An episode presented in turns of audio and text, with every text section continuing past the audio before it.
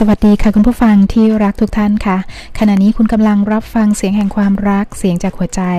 กับดิฉันดรสนันพิมพ์คล้ายจินดาวริศพบกันเช่นเคยกับที่นี่พอดแคสต์ POV Life ไลฟ์สไตล์ของคน POV น้อยแต่มาก less is more กับจิตวิทยาเยียวยาพัฒนาเปลี่ยนแปลงชีวิต เพื่อความสุขความสำเร็จขั้นกว่า ที่จะอยู่เป็นเพื่อนคุณทุกวันนะคะสำหรับ EP นี้เป็น EP ของพ่อแม่ลูกและครอบครัว ซึ่งต่อยอดจาก EP ที่ 17 ที่ได้เกริ่นเอาไว้ว่า การได้เป็นพ่อแม่นั้น คือการได้รับพรและได้รับของขวัญอันล้ำค่าที่สุดไปแล้วสำหรับวันนี้ก็เป็น EP ที่คุณพ่อคุณแม่คุณลูก แล้วก็สมาชิกของคำว่าครอบครัว จะพลาดไม่ได้อีกเช่นเคย ที่จะมาทำความเข้าใจพื้นฐานของคำว่าครอบครัวสำคัญอีกคำหนึ่งและนั่นก็คือคำว่าความรักนะคะ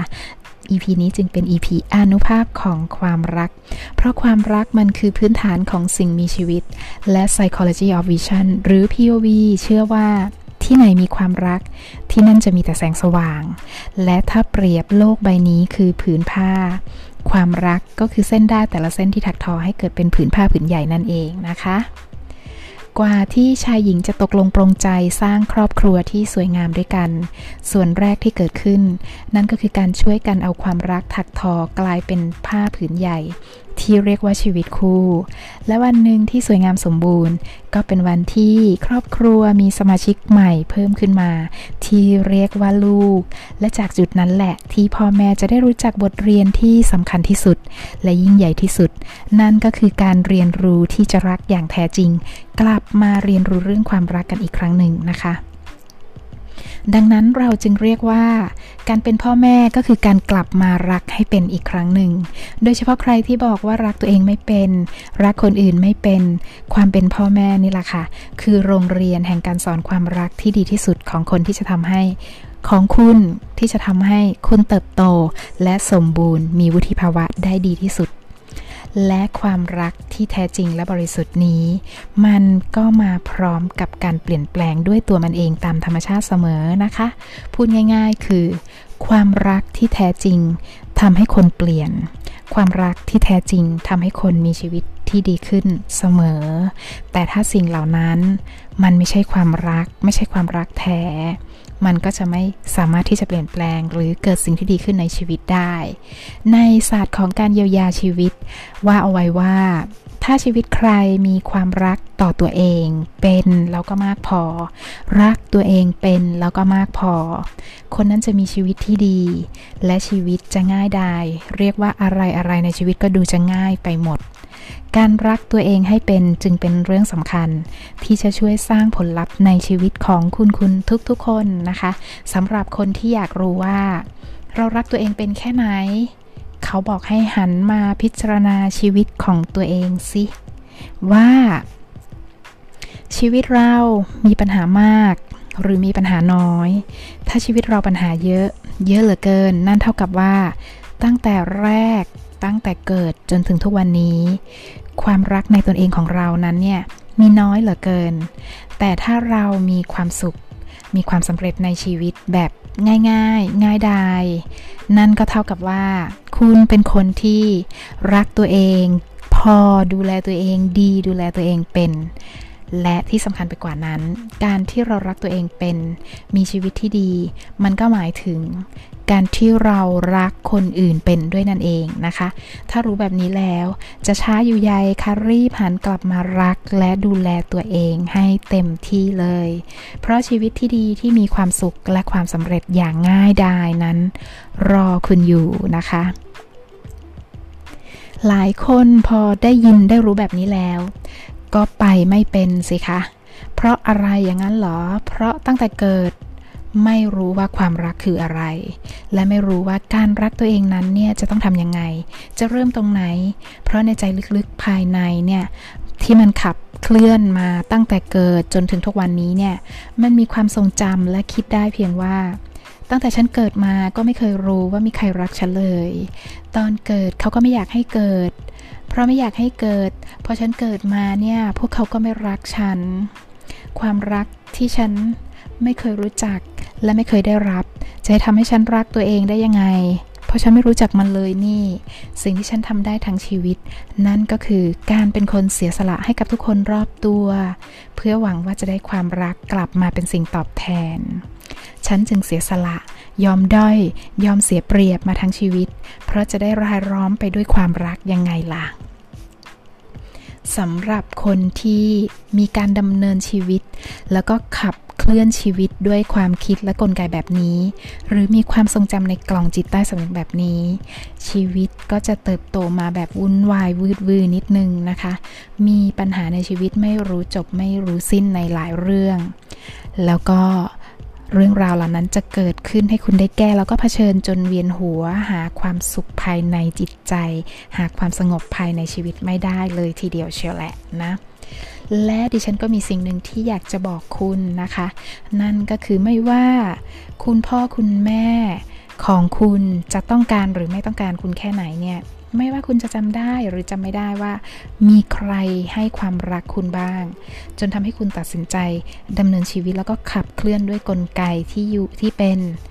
ที่ให้ความรักที่แท้จริงไม่เป็นเนี่ย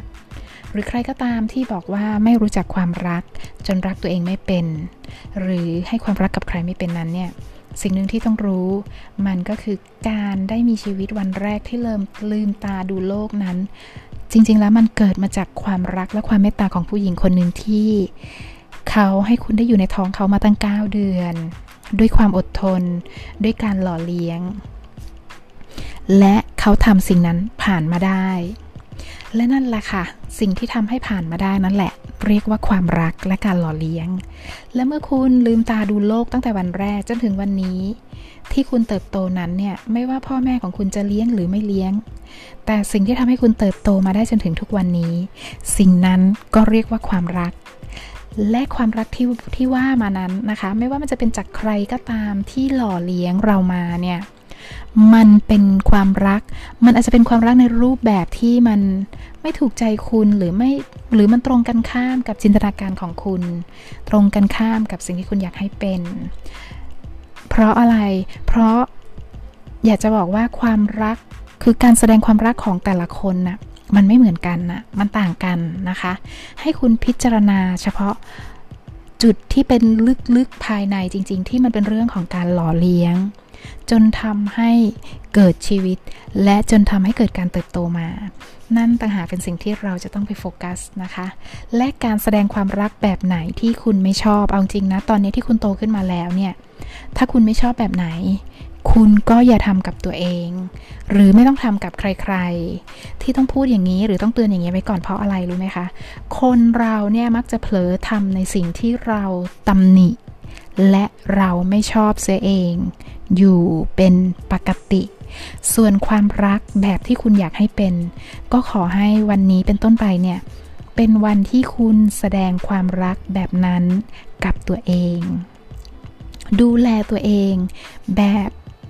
ที่มันเป็นความรักที่คุณอยากได้และต้องการ เริ่มที่ตัวเองก่อนนะคะ และหลังจากนั้นความรักของคุณจะยิ่งใหญ่แล้วก็ขยายไปเรื่อย ๆ เอง แล้วชีวิตที่ดีที่สำเร็จของคุณ จะไม่หนีหายไปไหนเลย มาที่ความรักในครอบครัวกันบ้างนะคะ ในบ้านหนึ่งบ้านเนี่ยประกอบไปด้วยสมาชิกของบ้าน และระหว่างสมาชิกมันเป็นธรรมชาติที่จะต้องมีปฏิสัมพันธ์ต่อกัน และหนึ่งในปฏิสัมพันธ์พื้นฐานของบ้าน นั่นก็คือการแสดงออกซึ่งความรักต่อกัน หลายคนฟังแล้ว อาจจะนึกออกหรือนึกไม่ออกอีกนะคะ แต่ละบ้านมีการแสดงออกถึงความรักต่างกัน เรามาดูซิว่าบ้านไหน แสดงความรักออกมากหรือน้อย บ้านไหนที่มีการแสดงความรักออกสวยงามระหว่างกัน บ้านนั้นจะไม่ประสบปัญหาเหล่านี้ ขอให้คุณพิจารณานะคะ ดูที่บ้านคุณว่าบ้านคุณมีเรื่องราวเหล่านี้ในบ้านหรือเปล่านะคะ อันแรกเลยในบ้านมีการทะเลาะกัน ลูกในบ้านเป็นคนขาดความมั่นใจ ลูกในบ้านไม่มีความสุข หรือมีคนในบ้านไม่มีความสุขสมาชิกในครอบครัวห่างเหินกันต่างคนต่างอยู่ต่างคนต่างไป ชีวิตเรารู้สึกไม่ปลอดภัย หรือคิดว่าเราอยู่คนเดียวตัวคนเดียวโดดเดี่ยวอ้างว้างในโลกนี้ไม่มีครอบครัวหรือใครอยู่เคียงข้าง บรรยากาศในบ้าน มีแต่ความตื่นกลัวไม่เป็นตัวของตัวเอง ไม่รู้ใครเป็นผู้มีอิทธิพลขาใหญ่ในบ้านนะคะ ที่จะต้องคอยตื่นคอยตระหนกคอยกลัว แล้วก็เป็นสภาพแวดล้อมบรรยากาศที่พูดอะไรไม่ได้อะ่ะ มันมีขาใหญ่ของบ้านอยู่อะแสดงความคิดเห็นไม่ได้อะมีใครในบ้านบ้างที่กำลังหมดไฟหมดพลังหรือเปล่า หรือในบ้านเนี่ยขาดกิจกรรมผ่อนคลาย เพลิดเพลินร่วมกันมานานแค่ไหนแล้ว หรือในบ้านมีการคอยเฝ้าจับผิดกันเองในบ้านหรือเปล่า หรือมีแต่การชื่นชมหยอกล้อกันในบ้านไหม ดูสิคะว่าบ้านเราเป็นแบบไหน มีปัญหาเหล่านี้หรือเปล่านะคะ ถ้าเราหันมาพิจารณาคำว่าบ้านหรือครอบครัวแล้วนั้น เมื่อมันมีเพียงคำใดคำหนึ่งหรือสิ่งใดสิ่งหนึ่งที่กล่าวมาข้างต้นเมื่อตะกี้ นั่นหมายความว่าการแสดงความรักในบ้านต่อกันของคุณนั้น จะต้องเพิ่มดีกรีการแสดงความรักขึ้นแล้วนะคะ โดยเฉพาะคุณพ่อคุณแม่ที่ฟังอยู่ตอนนี้ หรือใครก็ตามที่ฟังอยู่นะคะ คุณคือกุญแจสำคัญ คุณคือกุญแจสำคัญที่จะเป็นบิลดเออร์เป็นผู้นำมาซึ่งความรักและการแสดงออกถึงความรัก ให้เกิดขึ้นให้กลับมาใหม่ในบ้านอีกครั้งหนึ่ง เพื่อครอบครัวคุณเองที่มีความสุข พื่อคุณภาพชีวิตที่ดีขึ้นของลูกคุณเองและสมาชิกในบ้าน หัวใจสำคัญอยู่ที่การแสดงออกถึงความรัก ด้วยวิธีการของคุณยังไงให้คนรับสัมผัสกับความรักนั้นได้นะคะ มีข้อข้อห้ามคำเตือนนะคะ ระวังดีๆนะคะ อย่าให้บ้านขาดความรัก อย่าให้ความสัมพันธ์ขาดความรัก ราะเมื่อมันขาดความรักแล้วเนี่ยสิ่งที่มันจะเข้ามาแทนที่ความรักคือปัญหาค่ะ และเมื่อไรที่มันมีปัญหา ก็ขอให้เอาความรักเข้ามาแก้ไขทุกๆปัญหานะคะ ย้ำอีกที เมื่อไหร่ก็ตามที่บ้านหรือชีวิตมีปัญหา ขอให้เอาความรักเข้ามาแก้ไขปัญหาทุกๆปัญหานะคะ เพราะความรักคือยารักษาโรคทุกโรคทุกอาการ เช่น เดี๋ยวดิฉันจะยกเคสแล้วนะคะ เช่นเคยมีเคสบ้านหนึ่งนะ ที่มีลูกสาวคนโต แล้วก็มีลูกสาวคนที่สอง และบ้านนี้มีลูกสามคน ลูกสุดคนสุดท้องเป็นน้องชาย ถ้าคุณพอจะได้ฟังคลิปของดิฉันมาบ้างแล้วเนี่ย จะมีการที่ดิฉันเคยพูดถึงกลไกปัญหาของการแข่งขันเอาชนะกันระหว่างพี่น้อง หรือความขี้อิจฉาริษยากันระหว่างพี่น้อง ซึ่งเป็นนกลไกที่เป็นธรรมชาติที่เกิดขึ้นทุกบ้านนะคะ เวลาที่ลูกคนแรกเกิดเนี่ยเป็นธรรมดาที่พ่อแม่จะเห่อแล้วก็บ้านไหน ที่พอจะมีฐานะหน่อย ลูกคนโตก็จะได้รับการปรนเปรอด้วยเสื้อผ้าข้าวของเครื่องใช้ไปจนถึงการเอาอกเอาใจจากญาติพี่น้องวงตระกูล แล้วบ้านเคสนี้ ก็เป็นบ้านที่มีลูกสาวเป็นคนโต ถัดมาถัดมาเวลาหนึ่งนะคะ แม่มีน้อง แล้วคลอดน้องออกมาเป็นลูกสาว แล้วก็ได้ลูกสาวคนที่สองนะ่ะ ในขณะที่ญาติพี่น้อง อยากได้ลูกชายด้วยซ้ำอะ คืออยากได้หลานชาย กลไกจิตภายในระหว่างพี่น้อง มันเป็นแบบนี้นะคะ ฟังดีๆนะคะสำหรับคุณพ่อคุณแม่ฟังดีๆนะคะ ลูกคนแรกเคยเป็นคนพิเศษ เคยได้รับ เคยสำคัญ ในวันที่น้องเกิดจิตใจภายในมันกลัว มันวัน่นวันว่าจะถูกแย่งความรักและความสำคัญไป อันนี้เป็นจิตสำนึกจิตใต้สำนึกภายใน แล้วก็เป็นจิตไร้สำนึกภายในของเด็ก ที่เราอาจจะบอกว่าเฮ้ยเด็กไม่รู้เรื่องหรอก จริง ๆ มันไม่ใช่นะคะ เด็กรู้เรื่อง และในชีวิตจริงสิ่งนั้นมันก็เกิดขึ้นจริง ๆ เพราะในการเลี้ยงดูแต่ละวันนั้นเนี่ย มันจะมีเรื่องราวสถานการณ์ที่มันผุดโผล่ขึ้นมาให้เป็นการสนับสนุนความคิดนั้นที่เด็กกลัวที่เด็กหวั่นน่ะนะคะ เพราะมีอยู่บางจังหวะเนี่ยที่ลูกคนโตอยากได้บางสิ่งบางอย่าง แต่เผอิญพ่อแม่กำลังวุ่นวายอยู่กับการเลี้ยงน้อง จึงเผลอดุหรือปฏิเสธ ความต้องการของพี่คนโตของลูกคนโตทำให้กลายเป็นปัญหาในจิตใจของลูกคนโตเกิดขึ้น และเกิดขึ้นแบบที่เรียกว่า ถึงคุณจะห้ามไม่ให้มันเกิดยังไงเนี่ยมันก็เกิดไปแล้วนะ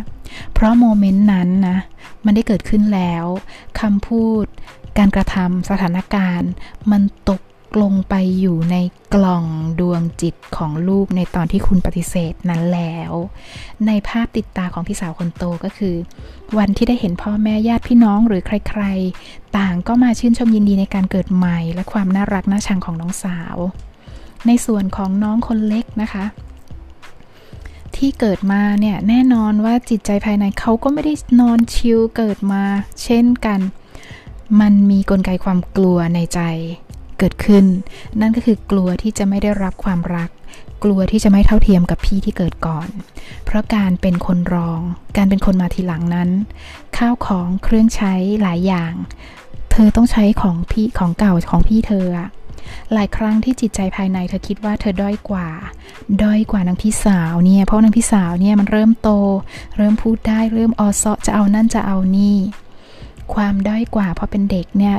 เด็กอะ่ะมันทำอะไรไม่ได้ร้องแวะแวะแวะอย่างเดียวในขณะที่พี่ก็นะอ๋อซ้อชอล้อพ่อแม่จะเอานั่นนี่ความเป็นเด็กก็คือเสียเปรียบพี่สาวอีก ยิ่งเวลารับของเหลือใช้จากพี่เนี่ย โลกเนี่ยมันมีความรู้สึกว่าแบบอะไรอะโลกไม่แฟร์ชัดๆ โดยปกติลูกสาวคนรองนะคะ อันนี้โดยธรรมชาติที่เราเห็นนะ ลูกสาวคนรองหรือลูกสาวคนเล็กมักจะเกิดมาหน้าตาสวย สวยเพื่อเอาชนะ แต่เคสบ้านนี้นะ เป็นปัญหาที่ด้านพี่สาวดันหน้าตาสวยกว่าน้องสาวไง นั่นก็คือ น้องสาวเกิดมาขาวน้อยกว่าพี่สาว เกิดมาหน้าตาจิ้มลิ้มน้อยกว่าพี่สาว สงครามการแข่งขันกันภายในจิตจึงเกิดขึ้นระหว่างพี่น้อง หรือที่เรียกว่า competition dynamics จากปมเอดิพุสนั่นเองนะคะ มันก็บังเกิดขึ้น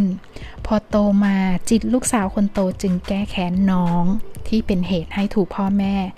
ตำหนิและปฏิเสธในวันนั้น จึงเอาชนะด้วยการเฮ้ยฉันจะขุนตัวเองให้เป็นคนเรียนเก่ง และพี่สาวคนนี้ก็เรียนเก่งจนได้เป็นหมอค่ะ ในขณะที่น้องสาวเรียนบ้างไม่เรียนบ้าง จนเรียนไม่จบสักอย่าง และไม่เอาดีทางการเรียน เพราะไม่อยากจะเรินรอยตามพี่สาว เพราะในจิตเนี่ยคิดว่ายังไงก็สู้พี่สาวไม่ได้แน่ ๆ อยู่แล้ว แล้วคนสวยน้อยกว่า เก่งน้อยกว่า จะเอาชนะ และดึงความสนใจจากพ่อแม่และญาติพี่น้องได้ยังไง นั่นเลยทำให้น้องสาวเนี่ยหันมาเอาดีและดึงดูดความสนใจ จากพ่อแม่และญาติพี่น้องด้วยกันเที่ยวเที่ยวบันเทิงอย่างเดียว ฝ่ายพี่สาวก็ทำคะแนนจัง สุดท้ายฝ่ายน้องเนี่ยเที่ยวหนัก หยุดเรียนหนังสือ เพราะเห็นแล้วว่าตัวเองยังไงก็ไม่มีทาง เอาชนะเกมนี้กับพี่สาวได้ อีโก้ภายในจึงลงมือประท้วงหนักขึ้น หนักขึ้นด้วยกันอดข้าว การที่ร่างกายอดข้าวจนหยุด หยุดนานๆเข้าร่างกายไม่สามารถที่จะรับอาหารได้แล้ว และการที่ร่างกายไม่สามารถรับอาหารได้ เป็นอาการของโรค หรือเป็นสภาวะ อาการอย่างหนึ่งที่เรียกว่า eating disorder หรือมีปัญหาด้านการกิน หรือ anorexia nervosa ซึ่งเป็นโรคที่กลัวอ้วนนะคะ สาวๆ คุณผู้ฟังหรือใครๆอาจจะเคยได้ยินสภาวะอาการโรคนี้มาก่อน โรคกลัวอ้วน และสุดท้ายน้องสาวไม่ทานอะไรเลย นอนสมอยู่บนเตียงอย่างเดียว จนร่างกายเริ่มผอมลงผอมลง พ่อแม่ก็พาไปหาหมอทุกที่ พี่สาวก็ช่วยกันวิ่งเต้นทุกวิถีทาง แต่ก็ไม่เป็นผล ในระดับจิตสำนึกจากตอนแรก แค่วัยรุ่น กลัวอ้วน รักษาหุ่น เพื่อจะได้มีหุ่นดี เหมือนพี่สาว กลายเป็นการกลัวการกิน กลัวอ้วนและจบลงที่การไม่กินอะไรเลยเป็นเวลานาน มาถึงจุดสุดท้ายที่หมอก็ช่วยไม่ได้แล้วนะคะ ความพยายามของครอบครัวก็เต็มที่แล้วไม่มีหนทางใดแล้ว น้องสาวผู้นี้ได้แต่นอนผายผอมอยู่บนเตียง มองดูพ่อแม่แล้วก็พี่สาว วิ่งตาลีตะเหลือกหาทางช่วยเหลือตัวเอง โดยที่จิตใต้สำนึกภายในของเธอ คือผู้ชนะแล้ว เธอเลือกเอาชนะด้วยวิธีนี้ วิธีที่เธออยากเห็นความวุ่นวายของทุกคน วิธีที่เธอจะดึงเอาเวลาและความสนใจทั้งหมดของทุกคนมาไว้ที่เธอ เธอชนะแล้ว และในวันที่พ่อแม่และพี่สาวของเธอหมดหวังในการรักษาเธอแล้ว เธอสะใจแล้ว พ่อแม่และพี่สาวทำใจ แล้วก็เป็นช่วงสุดท้ายของการสิ้นหวัง เหลือเพียงการที่จะพูดความในใจกับสถานการณ์ไร้ความสิ้นหวังแบบนี้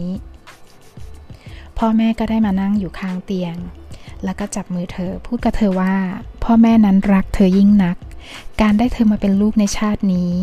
มันคือสิ่งที่วิเศษที่สุดที่จะหาสิ่งไหนมาเปรียบเทียบไม่ได้อีกแล้ว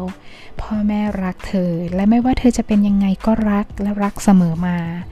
หากชาติหน้าฉันใดมีจริง ก็ขอให้เราได้กลับมาเป็นพ่อแม่ลูกกันอีก ให้เธอได้เป็นลูกสาวที่สร้างเสียงหัวเราะและสีสันให้กับครอบครัว และนี่เป็นครั้งแรกที่น้องสาวผู้นี้ได้ยินคำว่ารัก จากพ่อแม่ และเป็นความรู้สึกของคำว่ารัก จากปากพ่อแม่ที่ดังที่สุด ที่เธอได้ยินมาตั้งแต่เกิดจนอายุเกือบจะ 20 เป็นครั้งแรกที่เธอสัมผัสได้ถึงคำว่า รักจากพ่อแม่ที่เธอคิดว่าเธอไม่เคยได้สิ่งนั้นมาก่อนเลย เธอได้พิสูจน์แล้วและเห็นแล้วว่า ในบ้านของเธอนั้น มีคนรักเธอ รักไม่น้อยไปกว่าที่รักพี่สาวของเธอ ไม่ว่าเธอจะเป็นอะไรเป็นยังไง จากนั้นจิตภายในของเธอจึงตัดสินใจเพื่อที่จะมีชีวิตอยู่ต่อและประตูแห่งการรับความรักของเธอ ก็ได้เปิดขึ้นแล้ว สุดท้ายเธอหายจากอาการป่วยที่หมดทางรักษานี้นะคะ และนี่ก็เป็นเรื่องราวของกลไกจิตใต้สำนึกภายในที่เกิดขึ้นจากปมเอดิพุส และแสดงให้เห็นว่า ความรักคือปาฏิหาริย์ความรักคือยา รักษาทุกสิ่งทุกอย่างได้ และนี่ก็เป็นเรื่องราวชีวิตจริงของคนในชุมชน POV ที่เป็น case study ในเวิร์กช็อปที่เกิดขึ้นจริงที่เธอนำมาแบ่งปันให้ทุกๆคนในชุมชนฟังนะคะ แล้วคุณพ่อคุณแม่ที่กำลังฟังอยู่ คงจะได้เห็นแล้วว่าอนุภาพของคำว่าความรักในบ้านนั้น แล้วก็กลไกจิตใต้สำนึกในการเลี้ยงเลี้ยงลูกนั้นเนี่ยว่าถ้าเกิดความไม่สมดุลในการแสดงความรัก หลายครั้งมันเกิดผลลบยิ่งใหญ่ โดยที่เราไม่ได้มีเจตนาเลยแม้แต่น้อย และส่งผลยังไงบ้าง ทั้งนี้นะคะ คุณพ่อคุณแม่ ไม่รู้ว่าหากไม่รู้ว่า และอย่างนี้จะแก้ยังไงหรือป้องกันยังไง ถึงจะไม่ก่อให้เกิดปัญหารุนแรงถึงขั้นแบบนี้ สิ่งที่อยากจะบอกนะคะ การใช้หัวใจใช้ความรัก ให้ดีที่สุดเท่าที่คุณจะทำได้ ให้เที่ยงที่สุด และหากคุณอยู่ในสถานการณ์บางอย่างที่อาจจะทำให้เด็กเข้าใจมินเมว่าไม่ได้รับความรักอย่างเท่าเทียม ขอให้คุณเพิ่มการใช้เหตุผลด้วยการสื่อสาร ให้เต็มที่และให้ดีที่สุด ขอให้คุณตระหนักรู้ว่า ใจภายในของคุณพ่อคุณแม่เองเนี่ยในใจของคุณถ้าคุณรู้สึกว่ามันคือความสมดุลที่ชัดเจน และเชื่อมั่นในความสมดุลนั้นของตัวเองในการแสดงความรัก ทุกครั้ง ที่คุณพ่อคุณแม่รู้สึกผิดต่อลูก ก็ขอให้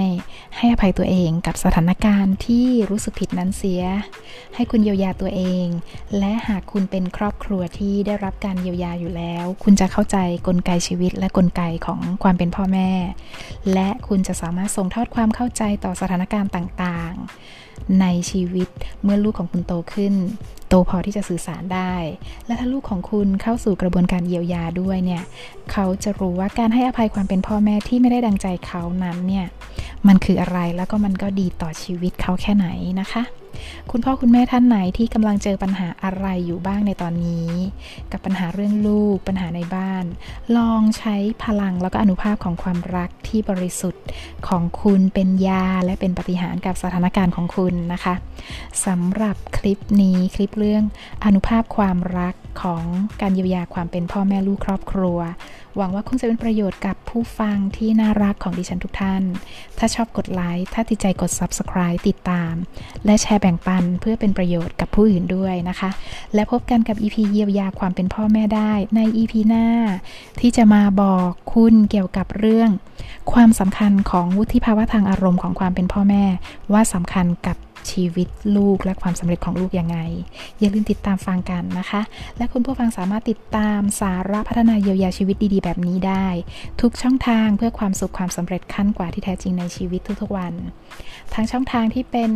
YouTube Fanpage Line Twitter และที่นี่ให้เสียงเป็นเพื่อนคุณได้ทุกที่ทุกเวลากับ Podcast POV Life ไลฟ์สไตล์ของคน POV น้อยแต่มาก less is more กับเสียงจากหัวใจแบ่งปันส่งถึงหัวใจคุณทุกวัน กับดิฉัน ดรสนันพิมพ์ คล้ายจินดาวริศสำหรับวันนี้พบกันใหม่นะคะ สวัสดีค่ะ